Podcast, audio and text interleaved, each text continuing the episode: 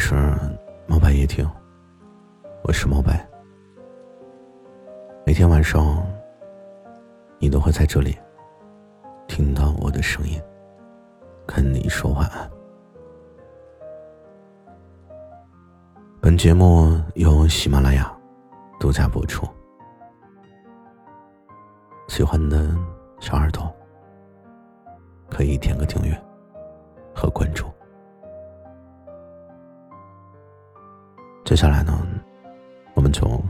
始今天的节目。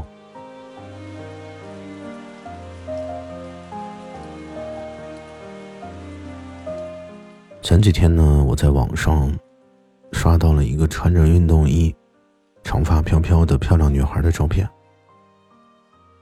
发这个图的博主说，这个女孩勾起了他的青春回忆。不过评论区里面的另外一个声音。让更多的人有了共鸣。可是我的青春，应该是右下角的那个女孩。仔细一看，在照片的右下角，有一个穿着朴素、相貌平平、扎着马尾的女孩。虽然她看起来毫不起眼，但是我想，普通且平静，才是大多数人青春的样子吧。之前呢，有一部小制作的青春电影《五个扑水的少年》，故事呢真的不算是新颖，但是我却真的很喜欢。这个故事讲的是五个性格不同的男生意外的进入了学校的花样游泳队，在与花样游泳交手的时间里，渐渐的爱上了这项运动，从技术菜鸟。到逐渐攻克各种高难度的动作，从备受打击到越挫越勇，他们在一路成长，也是在一路的收获。里面有一个叫张伟的主角，高二，长相平平，学习中等，很意外的就进入了花样游泳队，最终呢也通过努力改变了他平庸的人生。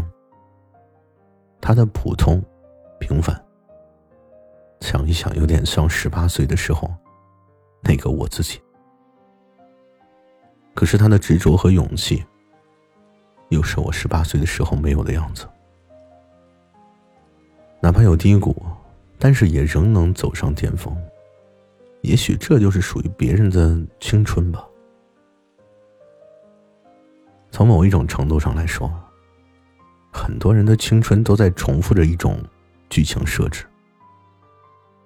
就是一开始，我们都以为自己是世界的主角，本该拥有着顶配的人生，后来才发现，那时的自己没有起承转合，没有经历过大风大浪，不过就是在平常的生活、重复和叠加中长大了。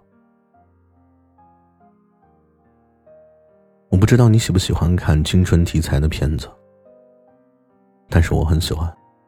为什么呢？因为无关乎理想，还是关乎爱情。我们总能在这短短的几个小时里面，感受到叛逆、勇敢，还有疯狂。这些一直在自己的青春中很少存在的东西。那个时候啊，所谓的为了理想背水一战，为了爱情奋不顾身，所有跌宕起伏的故事。其实都不属于我自己。工作之后，我就明白了，每一个年龄阶段呢，都有每一个年龄阶段要经历的苦旅。我想，大多数人的青春都是苦涩的，不过是成堆的作业和承受不起的课业压力，还有经济条件中等的家庭和感情不太和睦的父母。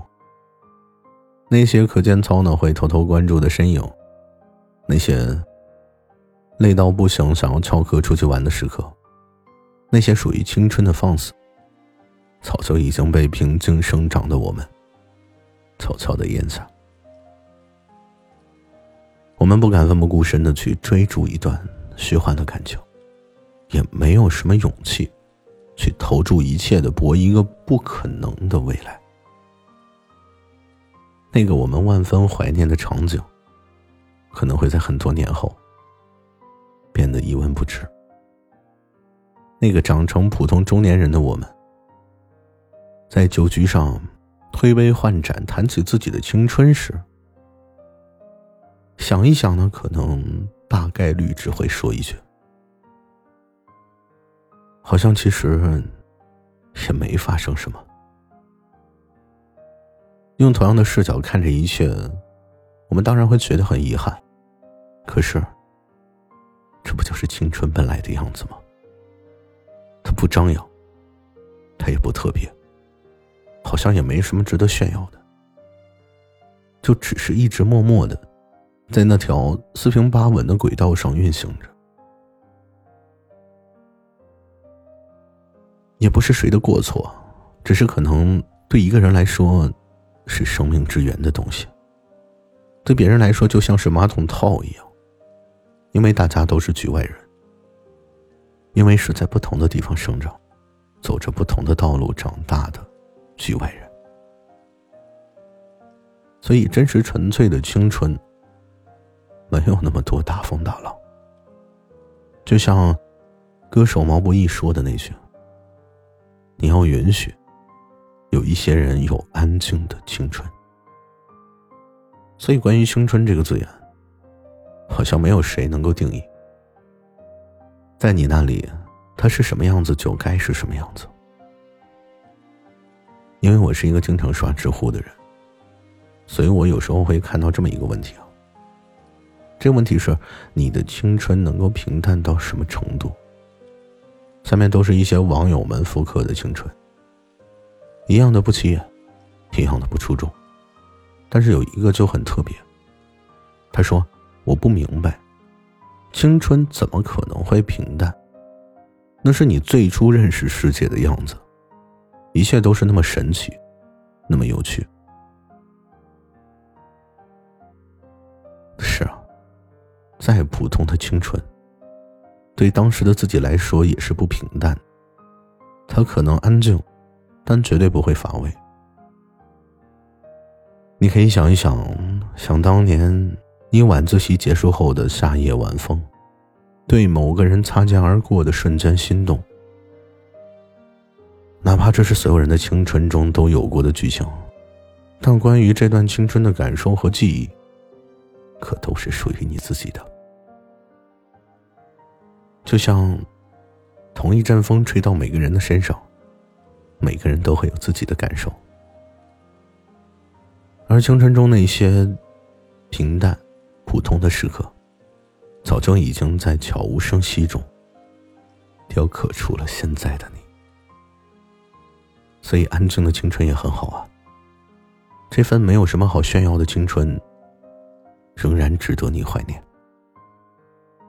哪怕你是毫无波澜的长大，也并不妨碍你成为任何样子。所以，谁说我们生来就要做惹眼的红玫瑰呢？如果你愿意的话，做茉莉，做雏菊，做一棵无名的小草，做千千万万，哪有什么不可以呀？就算青春再普通，那也是你的独家记忆。